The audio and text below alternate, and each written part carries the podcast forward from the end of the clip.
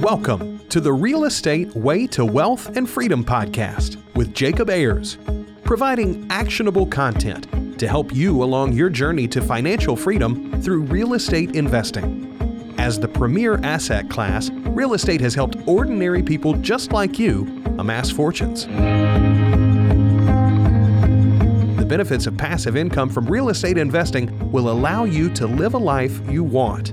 And now, your host, entrepreneur, real estate investor, and apartment deal syndicator, Jacob Ayers.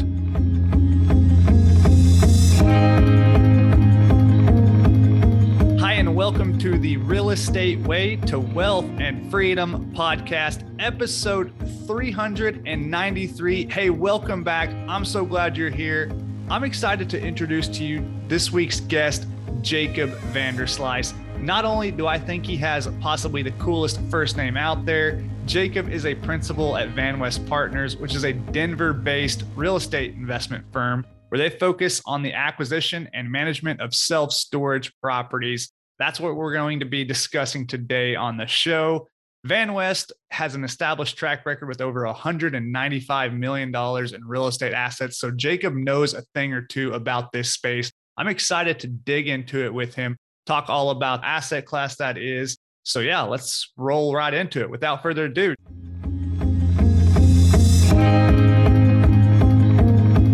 All right, today, welcome on the show, Jacob Vanderslice. Jacob, hey, thanks so much for joining us. Always good to be uh, on with another Jacob. You're, you're hero. Power team right here. That's right. That's right. Let's go. Jacob, tell us a little bit about who you are, your background, what you do in the world of real estate investing. Yeah, I'm based out of Denver, Colorado. I'm a principal at a private equity shop called VanWest Partners. We've been investing in real estate full time for about 15 years. We've covered a lot of asset classes single family residential, multifamily, retail, office, mainly been focused on self storage the last six years. We built our first self storage facility in 2015 here in Denver and kind of kept going, expanded to the Midwest and the Southeast.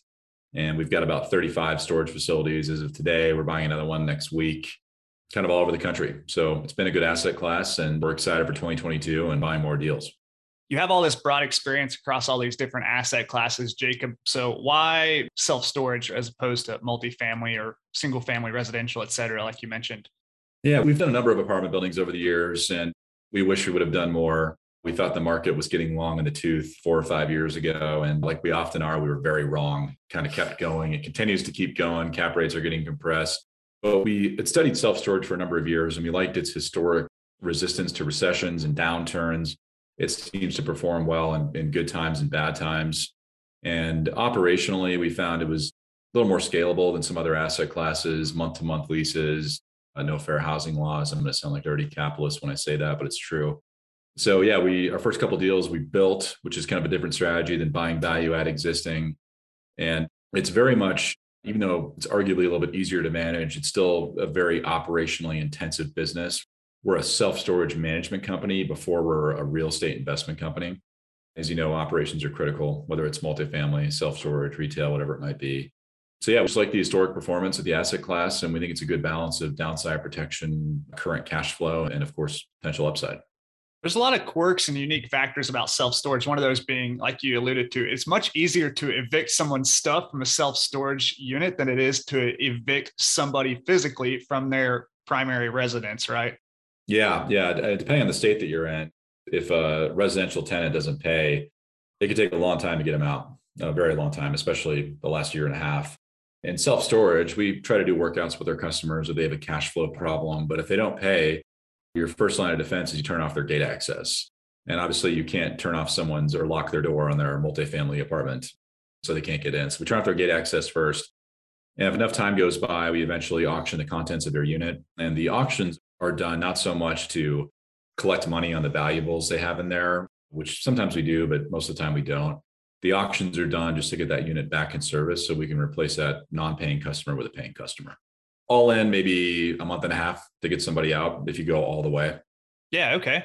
Well, Jacob, paint a picture for us, if you will, of what your typical self storage asset property looks like. Is it single story, multi story? Kind of describe it, if you will. Yeah, we've got all the above. We've done some conversions from uh, non storage use into storage. We did a multi story office building conversion into storage. We've done industrial single story conversions into storage. But we have facilities that are multi story elevator accessed, infill, climate controlled facilities. And we have deals that are just traditional single story drive up units with a gate and no climate control and kind of everywhere in between. So uh, we kind of cover all the bases there as far as product type goes. Yeah, sure. And when I'm driving around my neighborhood, Jacob, you see lots of these kind of infill, uh, very modern, very nice self storage facilities. But then, you know, I go to like rural Oklahoma and there's, you know, very mom and pop kind of style, you know, gravel kind of parking lot, maybe even dirt parking lot, single row buildings. I don't exactly know how to describe them. There's a name for that style, but, you know, so there's like a very wide difference in these different property types as well in my purview. Yeah, the multi story product type generally performs well in very dense infill locations. We've seen deals like that get built in more suburban locations.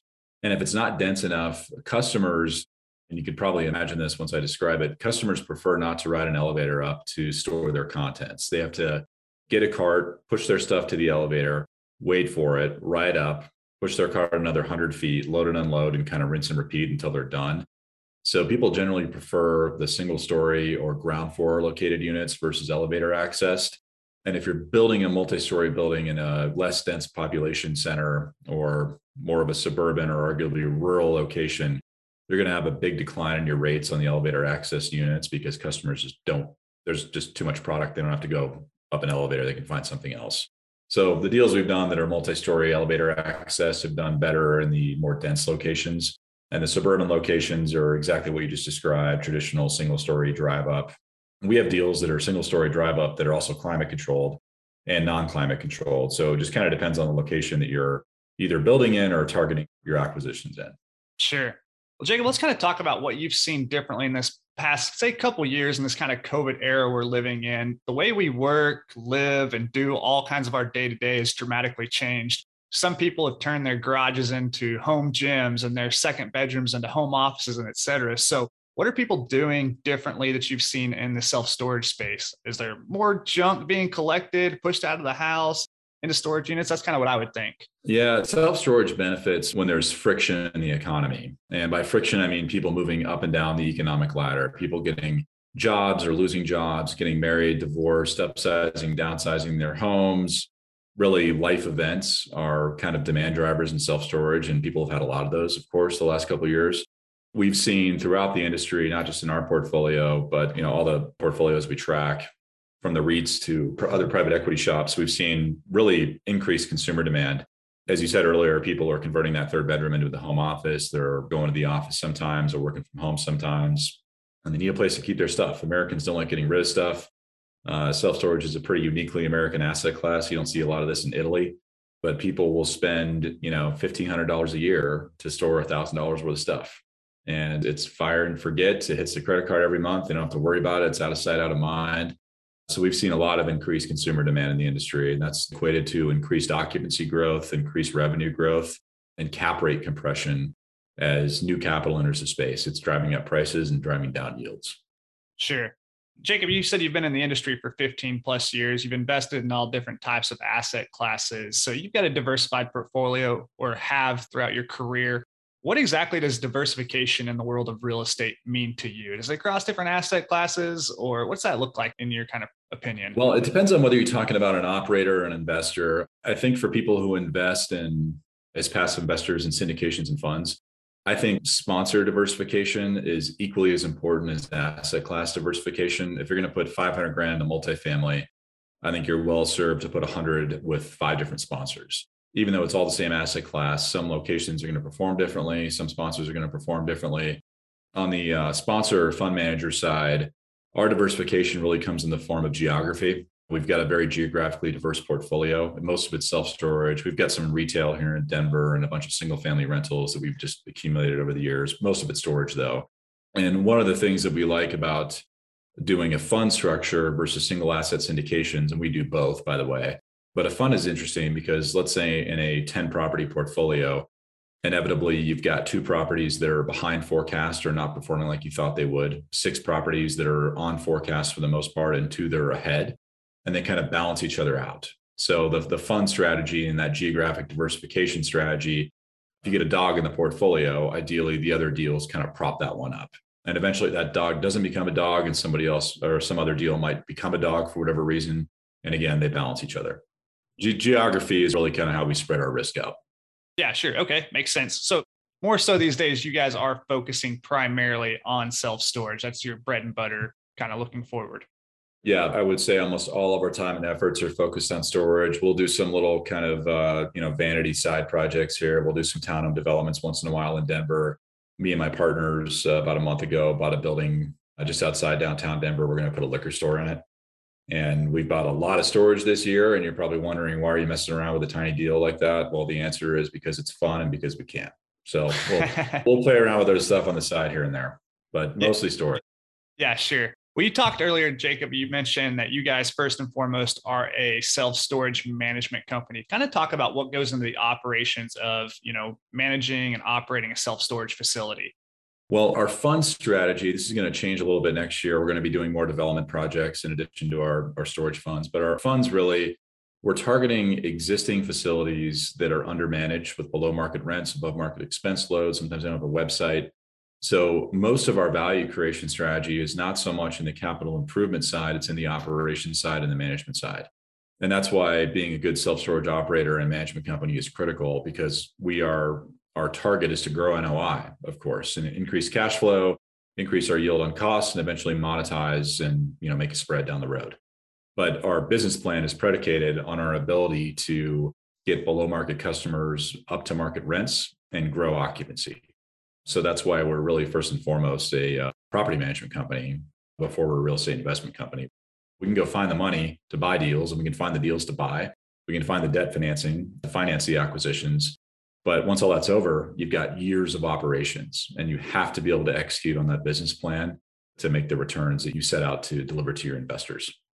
What kind of physical value add opportunities do you see with some self storage opportunities, whether it be, you know, improving the facility. I mean, there's only so much one can do to a self storage facility, I would think, right? It's not like you're going to go in and put granite countertops and upgraded lighting packages, new appliances right, like you would right. a multifamily unit. So, what kind of physical upgrades do you make?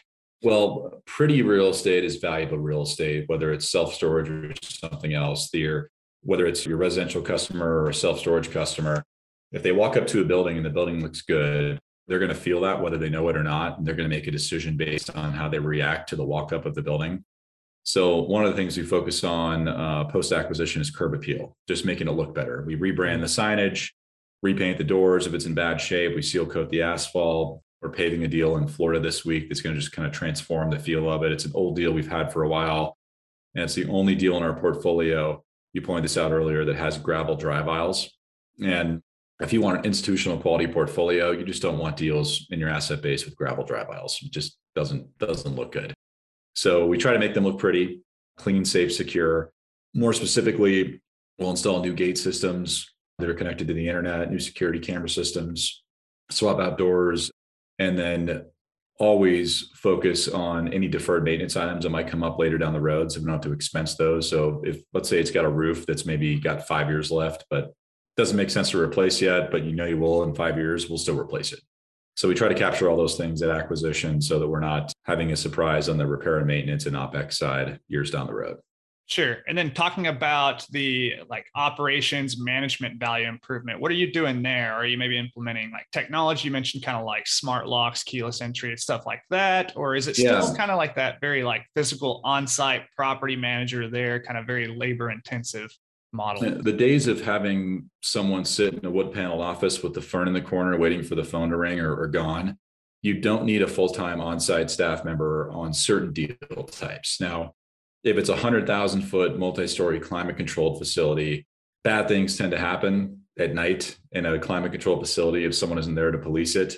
Uh, so those are staff full time. But on our more traditional non climate controlled drive up units, while we do have staff members in that market that'll go by and do repairs and maintenance and quality control checks, there's nobody in a dedicated leasing office waiting for the phone to ring because our customer base can lease units on their phone, make their payments on their phone, sign their lease on their phone or their computer, get their gate access information on their phone or computer.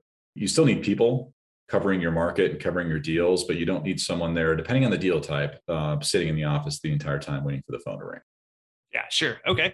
And I'm sure, you know, when you're talking about picking a new project to invest in, location's obviously very important. People don't want to drive 20, 30, 40 miles to go to their stuff, right? So it's very like how conveniently located to them it is. I'm sure that's a big factor in, in your decision analysis, right? Yeah, site select, we're to a degree, we're kind of geographically agnostic. Well, we focus on the deal more than the market. Now, we don't want to buy deals in markets that are just epically bad.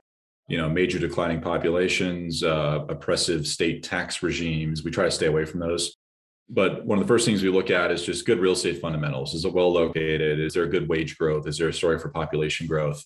And more specifically, on the self storage front, we're looking at supply ratios and square feet per capita so self storage is very local supply sensitive. So we'll track supply ratios in the one, three, and five mile trade radius. Nationally, there's about seven or eight square feet per capita in the US of self storage. Traditionally, when you're getting over that number, you're becoming a little oversupplied. And when you're going under that number, it's kind of undersupplied. So there's opportunity for investment there. It doesn't apply to every market. We have deals in markets that have 10 or 11 square feet per capita, which may seem high based on what I just quoted, but all the facilities are full. So those supply ratios to a degree are a function of what the market rents are in that submarket, meaning if the market rents are fairly low, more of the population can afford to store. So you have more consumer penetration in terms of who's going to be your customer. And markets with really high rents, like $2 or $2.50 per month per foot, those are a lot more sensitive to new supply because not as many customers can afford to store their stuff when rates are that high. So supply ratio is another thing we look at. And again, just good locations and good market fundamentals. Yeah. Okay. Well, Jacob, when you think of uh, maybe renting an apartment to say a millennial, you know, you're going to sign up for a 12 month lease. That person might renew, they may not. They're probably going to bounce around a little bit. They may even move cities. But when you're thinking about, you know, somebody signing up for, you know, storing their stuff in your unit, they're probably not going to move that stuff around chasing the best rate every 12 months or every six months, right? You know, $10 down the road to save a month. They're probably not going to go load up their stuff, take the weekend and you know, move it down the road to save, you know, $120 a year. Do you see that a lot? Yeah. Yeah, you teed that up in the fairway for me. That's one of the interesting aspects of self-storage is the very dynamic revenue management. And that can make you money, but it also makes it really tough to forecast. So you have thousands of units and they're all on month-to-month leases. And every market has its own unique supply and demand curve based on the season. So obviously Florida or Houston where you are are going to be very different than Milwaukee or Chicago, right? So forecasting out these kind of supply and demand curves is challenging. But one of the cool things about storage on the revenue management side, let's say you've got a unit type, say it's a 10 by 10, and say those are full. You can raise rates on those existing customers with a 30 day notice. And as you mentioned earlier, maybe you raise rates by five or $10 a month people are probably not going to move because of that rate increase. And if you do that rate increase, maybe you swapped out the gate and you painted, you swapped out some doors. There's kind of a reason to support the rate increase. But you can push through rate increases. And again, 10 bucks a month on a unit doesn't seem like a lot, but you amortize that across, say, a thousand units and you put a cap rate on that, there's a lot of value creation there, right? So that's kind of one of the parts that of the asset class that we like. And then likewise, let's say a deal is not going well. Let's say your occupancy is lower than you want it to be. You can drop rates below market offered move-in concessions and discounts to fill it up with customers. And then once you get to critical mass occupancy, you can start your kind of rate increases from there. So sure. you can, to a degree, you can experiment month to month on your revenue management. And if an experiment doesn't go well, you can course correct the next month and fix it pretty quickly. Yeah, that's a pretty unique aspect specific to self storage. Now, what about what kind of debt and lending options are available to these types of projects? You're probably not getting agency debt like you would with multifamily projects. So, what's that look like? Yeah, that's one thing that we're very envious of uh, with you multifamily guys is the debt that is available out there for multifamily is just doesn't exist in any other asset class. And I think that's one reason, you know, debt doesn't make a bad deal good by any means, but I think that low cost of capital is partially why multifamily cap rates have been driven down so much because the financing is so attractive. It's not as good in self storage, but still pretty good. Our last round of financing we got on the portfolio acquisition a few months ago was uh, a 10 year fixed at 3.7%, full term interest only, 65% leverage. So if you're focused on dividend yield, which we are, interest only financing is a great vehicle. Now, the, the downside to interest only financing, of course, is you're not burning off principal. Yeah. And amortizing debt is a responsible approach to real estate finance, but with debt amortization, you can't monetize that principal pay down unless you either refinance or you sell. I mean, the equity is building up in the portfolio, but you can't get to it. and You can't distribute it until you do one of those two things. And that's why we like the interest only aspect of the debt products that are out there today, because we just have so much of a higher dividend yield and so much higher distributable cash flow. Earlier, you kind of alluded to a fund versus a single asset uh, syndication. What are you guys doing mostly right now? We're doing both. We're closing our most recent fund this month. We're recording this in December of 21, and that'll close out by the end of the year. And we deployed about 100 million in total costs, roughly 60 million in debt and 40 million in equity. We're doing one single asset syndication at the end of this month that's kind of in between this fund closing and our next one launching. So we do syndications occasionally, but really the only difference between a fund and a syndication is that fund is a collection of assets and a syndication is a single asset typically. A single asset syndication is good because you kind of you know what you're getting into. You're not buying into a fund that might buy a deal in a market you don't want to be in for whatever reason. And you can kind of touch and feel the asset a little more in a little more detail than you could the asset base of the fund. The downside to a syndication, though, is if that deal doesn't go well, there's nothing else to prop it up, right? It's just you're in that deal, deal doesn't go well. Well, there's not 10 other deals that are going to balance it out. So there's benefits and detriments to both. And we do both. Again, most of our deals this year have been in our fund, but we've got one or two syndications that we'll, we'll complete in 21. So, from an investor's perspective, Jacob, investing in a self storage deal like this would be pretty much exactly the same as if they're investing with another syndicator in, say, a multifamily deal or a mobile home park or name the asset class, right? Yeah. The structures, you know, they vary from sponsor to sponsor, but we, we have all the same common elements that uh, multifamily fund or syndication would or mobile home park. We have a preferred return. We have a split after preferred return between the investors and the sponsor. We charge some fees to keep our lights on. All of our depreciation flows through pro rata to investors based on their contributed capital. And all those elements are pretty universal, regardless of the asset class. If you're investing in private real estate, you've probably got some form of those elements in the syndication or fund. You can still invest with retirement funds, IRAs, et cetera. Yeah. I would say the equity we raised this year, probably half of it is cash with uh, just individual capital accounts. Mm-hmm. And a quarter of it are retirement accounts and 401ks. And the other quarter, I would say, are trusts and LLCs. You might recall but the government was threatening to eliminate investors' abilities to invest with self directed IRAs and not only eliminate their ability on a look forward basis, but also make it retroactive, which I'm very glad that did not go through because I can't imagine putting $100,000 of your retirement account into a seven year fund and the government saying that if you don't get this out in two years, it's going to convert to a taxable account and you're going to get hit with taxes. So glad that went away. So yes, uh, retirement accounts are very much still on the table. There's benefits and detriments to cash or retirement accounts in a fund or syndication. The main detriment to retirement account is that you're not enjoying the depreciation you would uh, with a cash investment. And you also could potentially trigger something called unrelated debt financed income. We won't go too far in the weeds. We'll come out here shortly. But that's a tax issue that might be created if the fund is using leverage at the property level certainly something you should research with your custodian before you invest in a deal using leverage. But I think the downsides to that, to using leverage, um, are far outweighed by the upsides of using leverage. And that's along the same lines as UBIT tax, right? Yeah, same thing. Same yeah, thing. Okay. Yep. Exactly. Exactly. Yeah. It's a complicated kind of calculation to do, but if you run the math on it, using leverage benefits you more than not, even with yeah. a retirement account.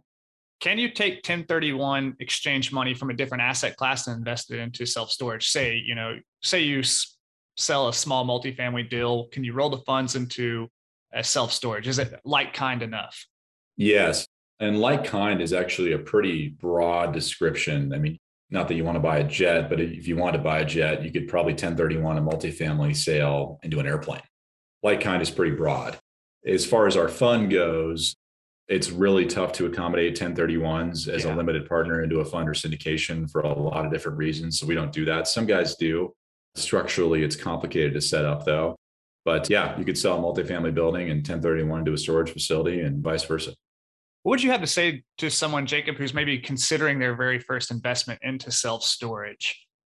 Well, I know we're going to do a lightning round later, and I might repeat myself on the response to this, but the best way to learn a new asset class is to go out and do a deal. And you've got doing a deal, you've got two options. You can invest in funds and syndications with guys like us and other folks doing self storage, or you can go out and buy your own deal.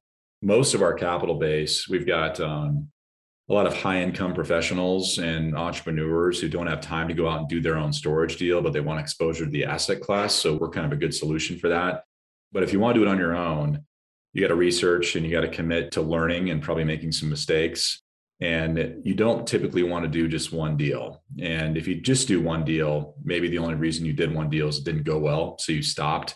But if you get into it, you want to have a story and a plan to accumulate more because you can really amortize a lot of those fixed operational costs across a larger asset base versus one single single asset. Yeah. But sure. in short, yeah. go out and do a deal do your research and pull the trigger. That's the best way to learn. yeah, absolutely. There's only so much you can learn from behind the computer screen, reading books, listening to YouTube videos, etc. right? Yeah, everything we've learned is by failing. Yeah, we forget about the successes and we remember the failures like they were yesterday. I love it. Well, Jacob, you know it's coming. We're going to end with the lightning round, just a series of questions we like to fire at you. And then I want to kind of wrap up with uh, where people can find more about you. But let's go ahead and jump into that if you're ready. Good to go.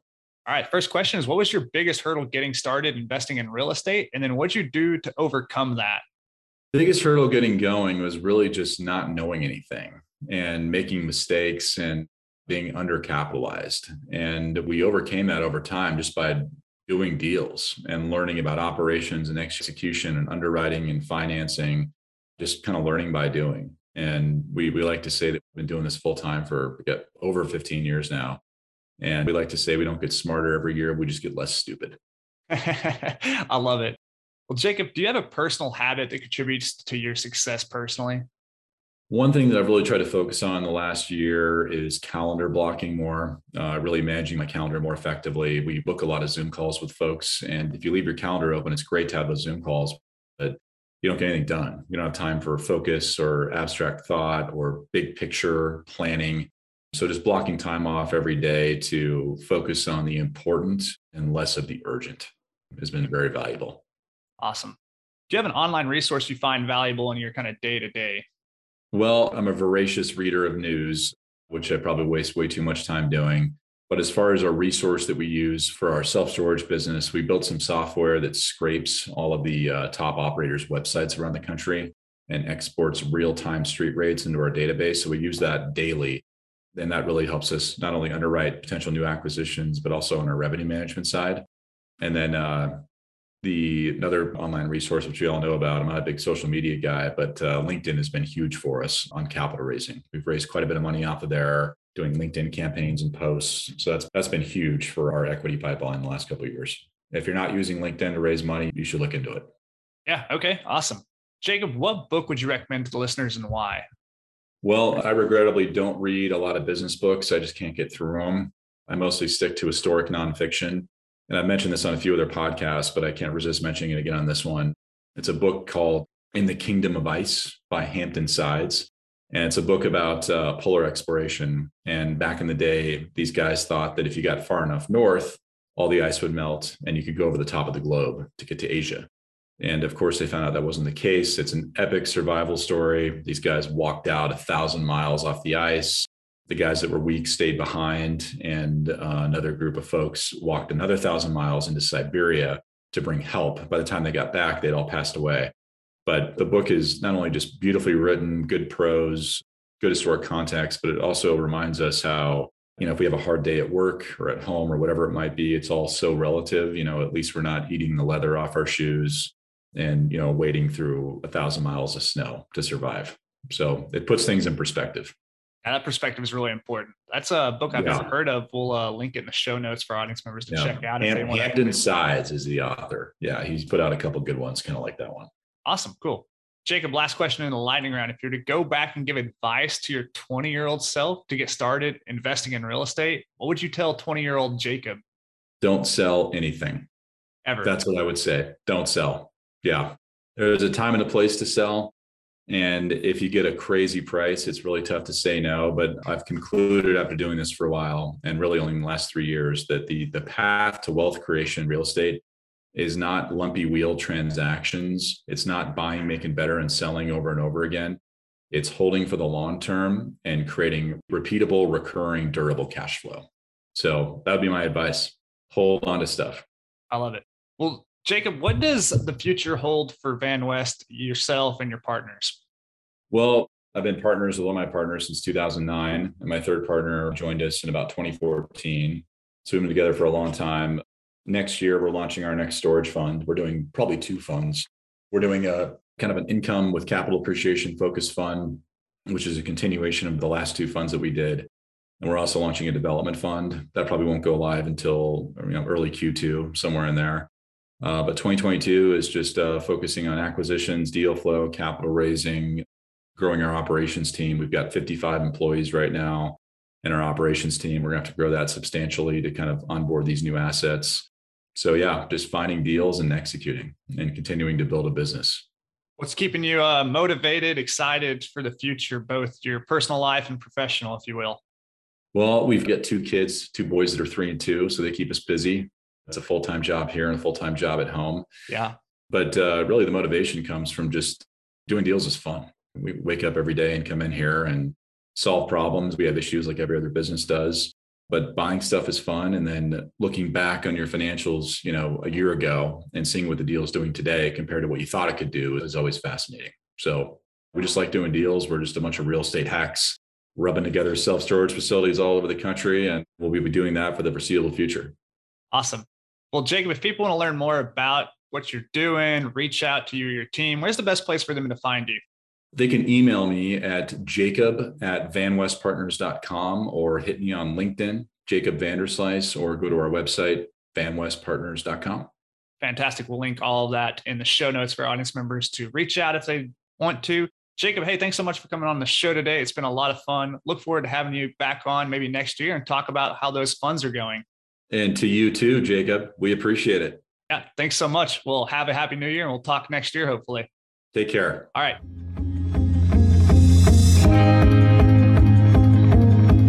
All right, that wraps up this week's episode with our guest, Jacob Vanderslice. Hey, I hope you enjoyed that conversation. Jacob is a really interesting guy, as you can tell. If you want to learn more about what he's doing, connect with him. You can find all of those links in the show notes.